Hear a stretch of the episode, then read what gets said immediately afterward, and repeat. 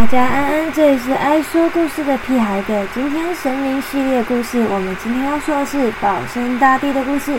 保生大帝呢，从中国闽南地区、台湾跟东南亚华人都信奉的医神，他的本名叫做吴涛，曾经是中国福建同安人，原为北宋时期的医生，俗称大道公吴真人或花桥公，配有三十六官将，还有部属。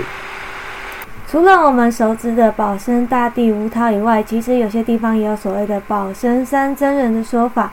所谓的保生三真人，分别是唐代名医的孙思邈，也是所谓的天一真人，还有魏晋时期的一位时人许逊。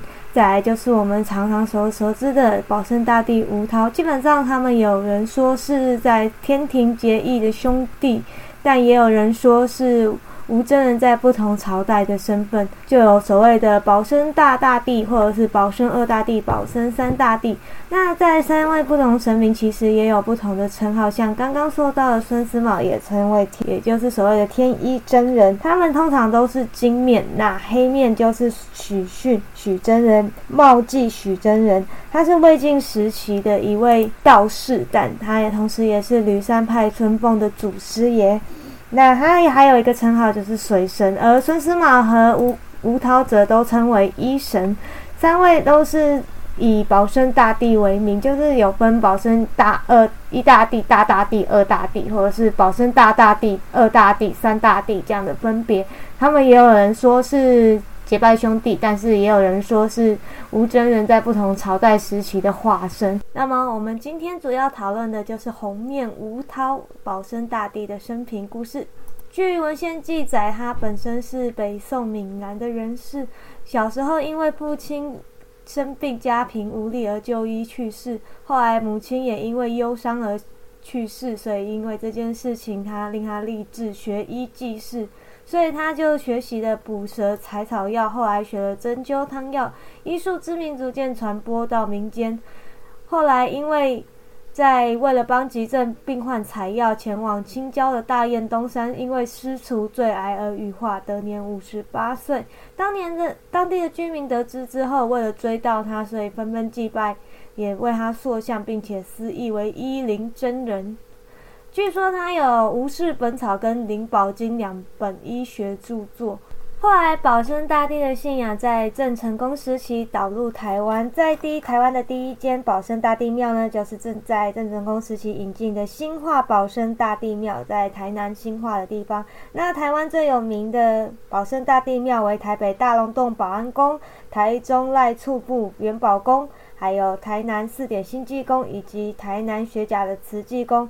另外啊，是新济宫有一点非常有名的，就是他们的炸鸡虎爷，就是他们的虎爷很爱吃炸鸡，而且他们的虎爷不是供奉在神桌底下的。那么关于保生大帝，我们也会讲到他与妈祖的一段小故事。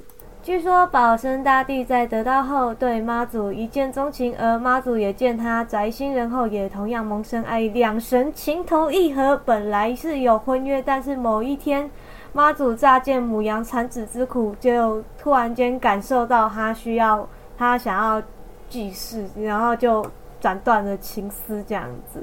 因为但是因为这件事情，保生大帝就觉得非常非常的生气。就为了很为了这件事情非常懊恼，于是每次在妈祖的诞辰绕境的时候，施法下雨去把他脸上的脂粉洗掉，让他出丑。那妈祖也不是省油的灯嘛，掐指一算，算出是保生大帝在作怪。后来隔年的三月十五，保生大帝圣诞的时候，妈祖便施展神力，让狂风大作，把他头上的帽子吹落在地，让他出丑。每逢妈祖诞辰会下雨，而保生大帝诞辰会刮风，就有一个气象谚语叫做“大大公风，妈祖婆好”的由来。也如果当天没有风没有雨，大家都会说今年他们两个和解了这样子。这是一个有关于保生大帝与妈祖的一个小故事啦。而当然也有地方文史工作者指出，其实每年三月刮风下雨是节气的影响。农历三月中旬正值二十四节气中的清明。气候湿润，风生水起，所以刮风降雨其实是自然现象。那么今天关于保生大帝的故事就说到这里，这里是爱说故事的屁孩哥，我们下次见，拜。